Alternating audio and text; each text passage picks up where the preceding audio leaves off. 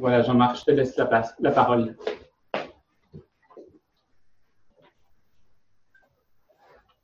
Voilà le, thème de notre euh, message de ce matin.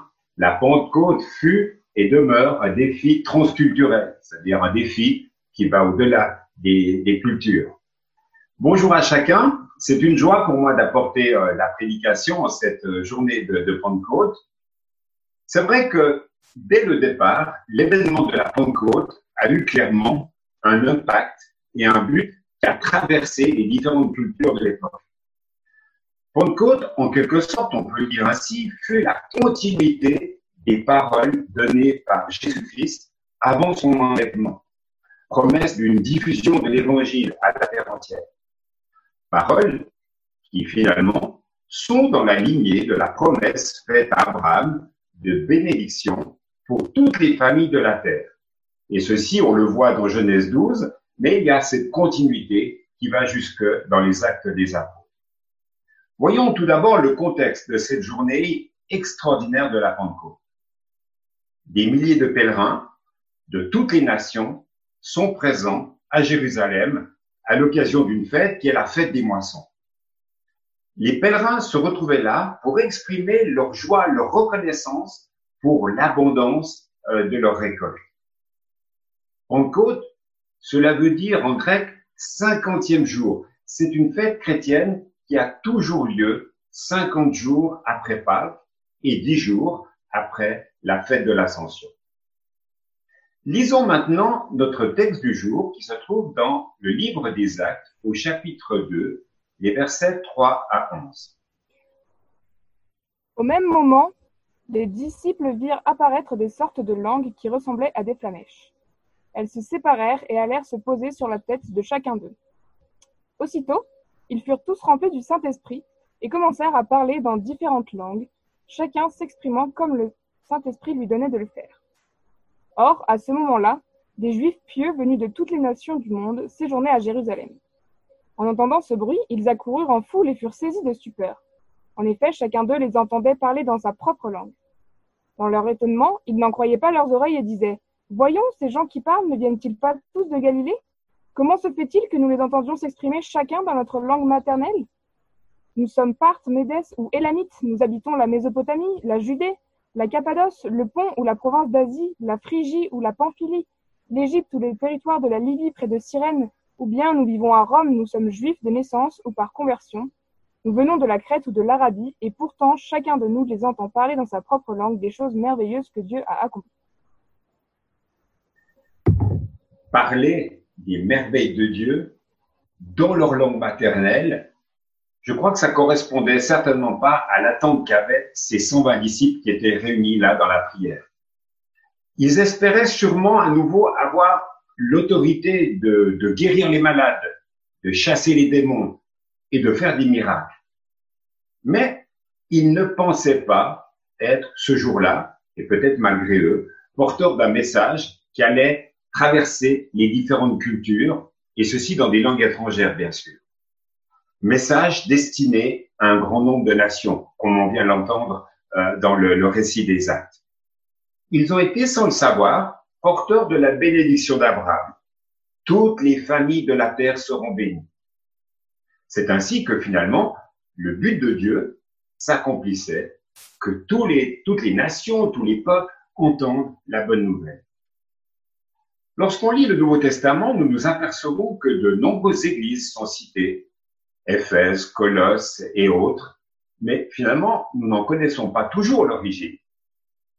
Au-delà du, du, témoignage des premiers apôtres, nous pouvons supposer qu'il faut en voir l'origine dans cette journée de la Pentecôte.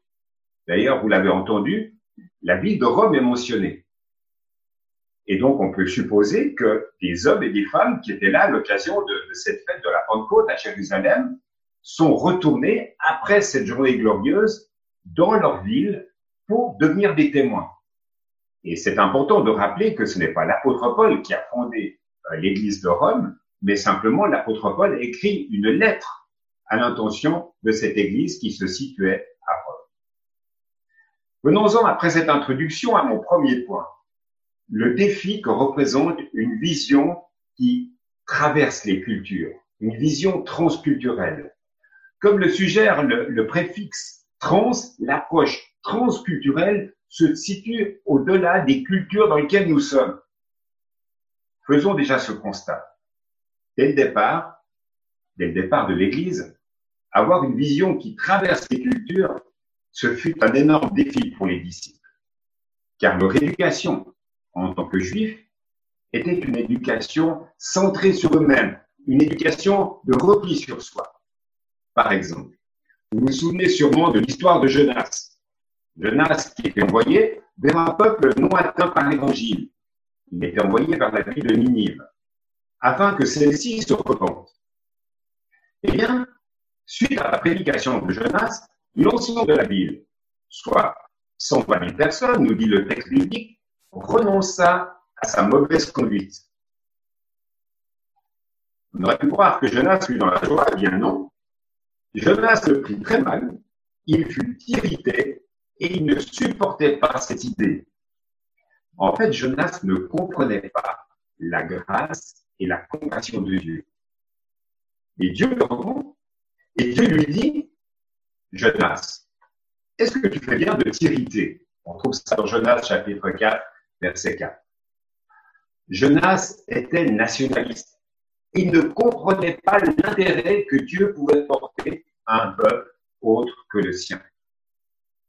Autre épisode, la rencontre avec la femme samaritaine, la rencontre de Jésus avec cette femme samaritaine que l'on voit dans Jean au chapitre 4. Ça fait partie des textes que nous avons médités l'automne dernier. Là, les disciples ne supportaient pas deux choses.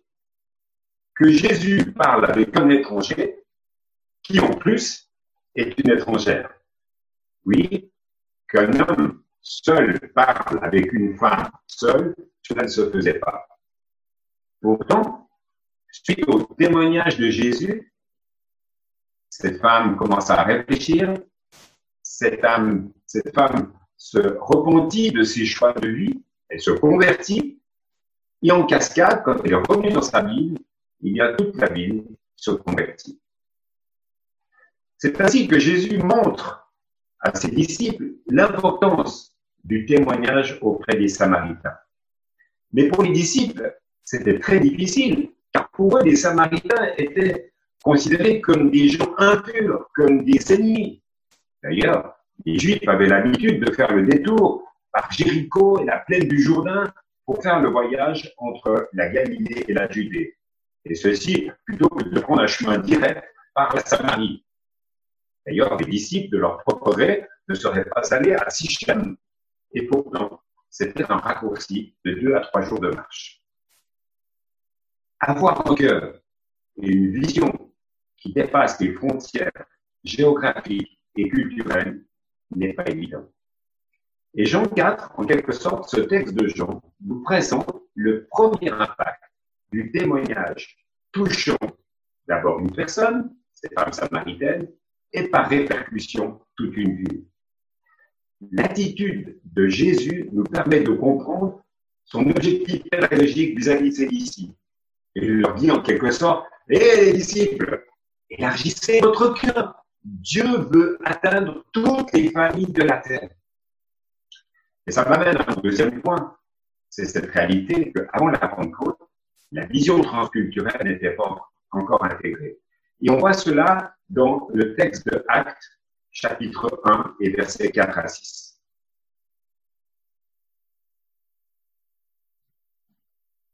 Un jour que Jésus prenait un repas avec eux, il leur recommanda de ne pas quitter Jérusalem, mais d'y attendre que son Père leur accorde le don qu'il leur avait promis. C'est le don que je vous ai annoncé, leur dit-il, car Jean a baptisé dans l'eau, mais vous, c'est dans le Saint-Esprit que vous serez baptisés dans peu de jours. Comme ils étaient réunis autour de lui, ils lui demandèrent, Seigneur, est-ce à ce moment-là que tu rendras le royaume à Israël? On pourrait se poser la question, mais est-ce que les disciples avaient déjà oublié les paroles de Jésus qu'il avait dit juste avant? Par exemple, ce que l'on peut lire dans Matthieu 24, verset 14.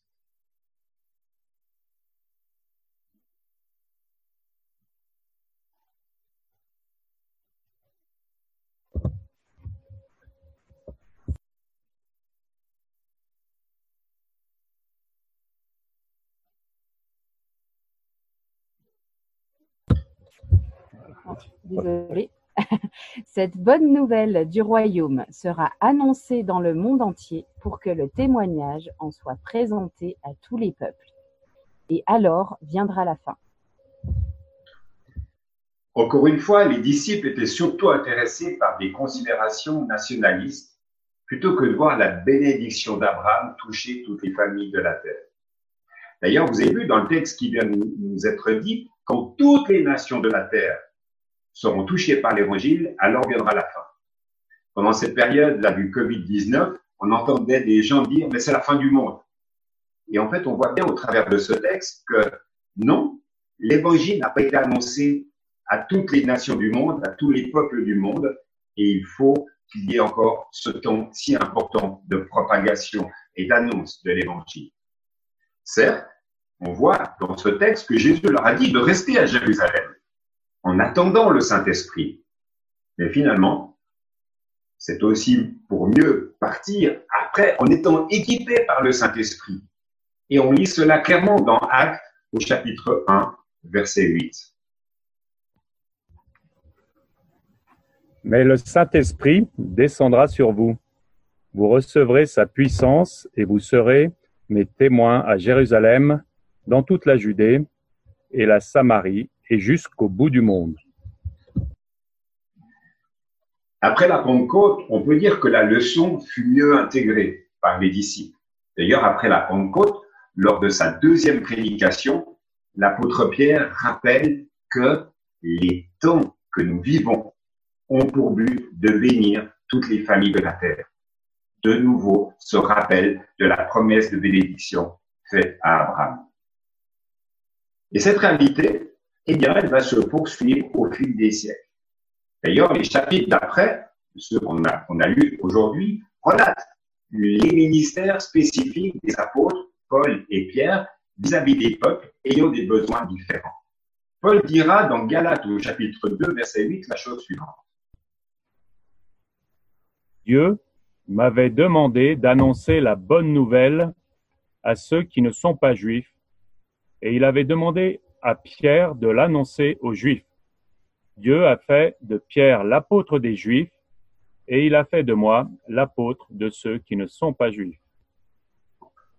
D'ailleurs, les écrits des pères de l'Église, donc ce sont ces écrits qui ont été écrits après les évangiles, après les textes que l'on a dans nos Bibles, eh bien, relatent que plus tard, tous les apôtres, accompagnés de disciples, ont parcouru la terre connue de l'époque pour apporter l'évangile.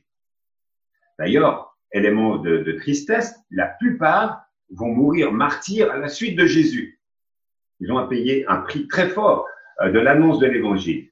Comme on le voit d'ailleurs encore aujourd'hui, euh, disons, dans la, dans la réalité de l'Église persécutée, mais aussi dans la réalité de certaines annonces de, de, de l'évangile euh, sur certains, certains terrains de mission. Et c'est ainsi que la mission a entamé une nouvelle étape. Toutes les familles de la terre sont bénies au travers du témoignage de l'Église. Alors, troisième aspect, où en sommes-nous aujourd'hui avec cette responsabilité de l'Église? J'aimerais affirmer quelque chose de fort ce matin, c'est que la responsabilité de l'Église n'a pas changé d'un pouce. Nous devrions toujours être dans cette dynamique d'une Église non pas tournée sur ses propres besoins, mais une Église qui cherche sans cesse sa mission en ayant cette capacité de regarder autour d'elle. Et en ayant cette attitude-là, eh bien, cette Église devient une Église rayonnante, témoin de la grâce, là où Dieu l'a placée en tant qu'Église locale. Je ne sais pas pour vous, je ne connais pas votre, votre histoire, votre enfance, votre jeunesse, mais personnellement, j'ai toujours vécu en ville, dans un contexte de, de ville nouvelle, avec plein de cultures différentes, et ceci depuis euh, ma petite enfance. Et même si dans la, la, première partie de notre ministère à Bordeaux, euh, c'était pas le cas, puisque l'église était entourée de vignes, eh bien, nous avons, petit clin d'œil du Seigneur, à 1500 mètres de l'église, un foyer d'accueil pour réfugiés. Et Dieu nous a mis sur le cœur en tant qu'Église d'aller partager l'Évangile à ces chrétiens et à ces non-chrétiens qui étaient là. On l'a fait tout d'abord dans leur chambre. Je me souviens d'avoir euh, projeté le film Jésus à l'égard de, ces personnes dans leur chambre. Puis nous avons invité dans nos maisons. Puis on les a invités à l'église. Je passe sur les détails, mais dans la réalité, nous avons vécu de belles rencontres avec des conversions, avec des engagements par le baptême. À un moment donné de la vie de, de cette église, il y avait 17 nationalités. Dans la deuxième étape de notre ministère à Lyon, nous avons connu l'Afrique dans sa diversité. Euh, la, la, communauté laotienne était là présente à nos côtés. Il y avait même des familles russes qui étaient là dans l'église à un moment donné. Et cela nous a ouvert le cœur à la vision qu'avait Dieu de s'intéresser aux autres cultures. Oui, c'est possible dans notre société multiculturelle d'ouvrir son cœur. Les chrétiens, l'Église devrait être moteur dans cette réalité de, de société. Il suffit de prendre conscience de cette réalité, de notre responsabilité et de prier. Et c'est Dieu qui va ouvrir des champs nouveaux de relations. Mais posons-nous encore une dernière question derrière tout cela. Nous sommes en 2020. La responsabilité missionnaire de l'Église est-elle accomplie Il est évident, et vous l'avez entendu dans la bouche de Charles, mais au travers de la petite vidéo aussi du début, que la tâche est loin d'être terminée et qu'il reste encore beaucoup de choses à faire. La spécificité de, de ce dimanche des peuples sans accès à l'évangile, qui était préparé par un collectif de missions euh, ici en France, eh bien, nous précise que de nombreux peuples dans le monde n'ont pas encore, au XXIe siècle, un accès à l'évangile. Vous avez entendu les chiffres tout à l'heure. Une réalité, un constat, plus de 7000 peuples, plus de 3 milliards de personnes, soit 4 personnes sur 10 dans notre monde n'ont pas accès à l'évangile. Au-delà des chiffres, ne retenez, retenez qu'un seul chiffre, 4 personnes sur 10 n'ont pas entendu l'évangile. Et l'apôtre Paul, dans son contexte euh, de l'époque, avec un empire romain ultra dominant, posait des questions qui prennent encore aujourd'hui tout leur sens à la vue de ces statistiques. Et c'est le texte de Romains 10, les versets 13 à 15. Mais comment donc invoqueront-ils celui en qui ils n'ont pas cru? Et comment croiront-ils en celui dont ils n'ont pas entendu parler? Et comment en entendront-ils parler s'il n'y a personne qui prêche? Et comment y aura-t-il des prédicateurs s'ils ne sont pas envoyés? Ces versets me questionnent. Ces versets devraient nous interroger, car finalement, en ce jour de, de Pentecôte 2020, nous devrions tout à nouveau réaliser que si nous sommes sensibilisés à des besoins au Tchad, ou ici à Grenoble, et je vais y revenir dans un instant, ce n'est pas pour nous culpabiliser, ce n'est pas pour nous dire, mais bon, la mission, c'est fait pour des spécialistes. Car réalisons bien que spirituellement parlant, euh, doctrinalement parlant, ce n'est pas nous qui apportons la conviction de péché et le besoin d'être sauvé. C'est le Saint-Esprit qui conduit à la conversion. C'est Dieu qui sauve par sa parole, sa parole qui nous est si chère. C'est lui qui, qui véritablement permet que, en la lisant, des hommes et des femmes puissent rencontrer la personne de, de Jésus. Et donc, l'évangélisation, la mission est d'abord l'affaire de Dieu du début à la fin du processus. Sur quel fondement, me direz-vous? Eh bien, tout simplement, l'amour de Dieu pour tous les peuples, bien sûr. Car Dieu est amour.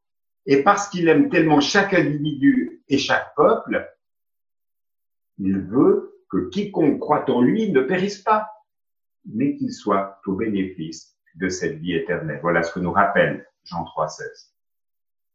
Alors, pratiquement, qu'est-ce que cela veut dire pour nous en tant qu'Église? Oui, comme nous l'a rappelé tout au long de, cette année, notre, notre thème, notre slogan en tant que tel d'Église pour cette année 2019-2020, euh, être ensemble une église pour aujourd'hui. Mais la vraie question, c'est pour qui? Pour qui Et la réponse, ce n'est pas pour nous.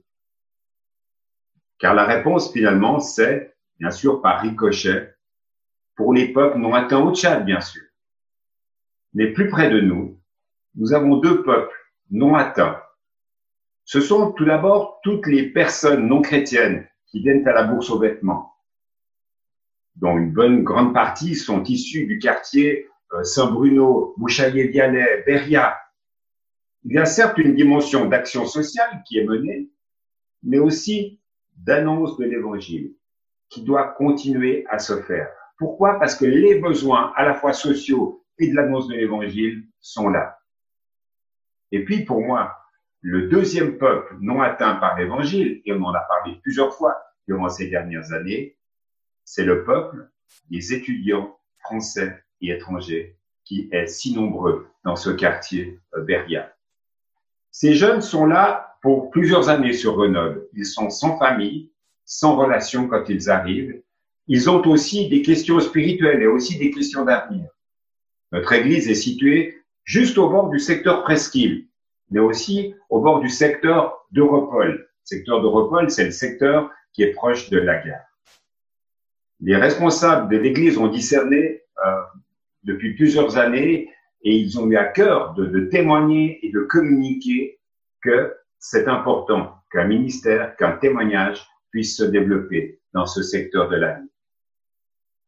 C'est aussi pour cela que petit à petit, les choses se sont mises en place. Et c'est pour cela qu'Aurore va revenir à Grenoble pour servir à la fois l'Église auprès de la jeunesse, mais aussi être moteur dans ce témoignage. Mais ce ministère ne peut être le ministère d'une personne. C'est le ministère d'un groupe que l'Église va envoyer. Et j'espère, c'est en tout cas très présent sur notre cœur en tant que responsable de l'Église, qu'à l'automne, nous pourrons faire un culte de consécration pour ce ministère spécifique. Certes, il faudra aller au contact, certes, il faudra animer des temps autour de la Bible, certes, il faudra vivre l'hospitalité en accueillant euh, ces jeunes euh, de, qui sont là, présents dans nos foyers, mais surtout, il faudra prier pour ce beau projet. Il y a donc de la place pour une diversité de dons, et j'aimerais le souligner, que nous avons déjà dans notre Église. Il faut seulement les mettre au service de Jésus. Donc ce matin, je vous interpelle au nom des responsables de l'Église, et peut-être pour la première fois, en vous posant cette question, qui parmi nous va se lever? Convaincu par le Saint-Esprit qu'il peut aller avec ses dons, ses capacités, vous avez entendu la diversité tout à l'heure, pour témoigner et partager l'évangile à ces jeunes étudiants. N'hésitez pas à venir vers moi, à m'envoyer un email, à me téléphoner ou à envoyer un mot à, Aurore pour dire je veux me rendre disponible pour ce service. Voilà ce que je peux faire. En fait, frères et sœurs, c'est maintenant que ça se prépare. C'est au mois de juin pour que l'on puisse rentrer à fond dans la rentrée au mois de septembre. J'aimerais conclure ce message. Premièrement, j'ai voulu montrer à nouveau que sans le Saint-Esprit à la Pentecôte, et aujourd'hui, il n'y a pas de mission pour rencontrer les peuples non atteints par l'Évangile. Sans ce renouvellement du Saint-Esprit dans nos vies, il n'y a pas de zèle, il n'y a pas de feu, il n'y a pas d'enthousiasme pour rencontrer ceux et celles qui nous entourent et qui ne connaissent pas l'Évangile. Première pensée. Deuxième pensée, le Saint-Esprit, dans son action, ne doit pas être limité seulement à notre Jérusalem et à notre Judée. C'est-à-dire que l'Évangile ne peut pas être limité simplement à une communication en interne dans notre Église mais nous devons élargir notre horizon et relever le défi en traversant la frontière de notre Église pour rencontrer de nouvelles personnes.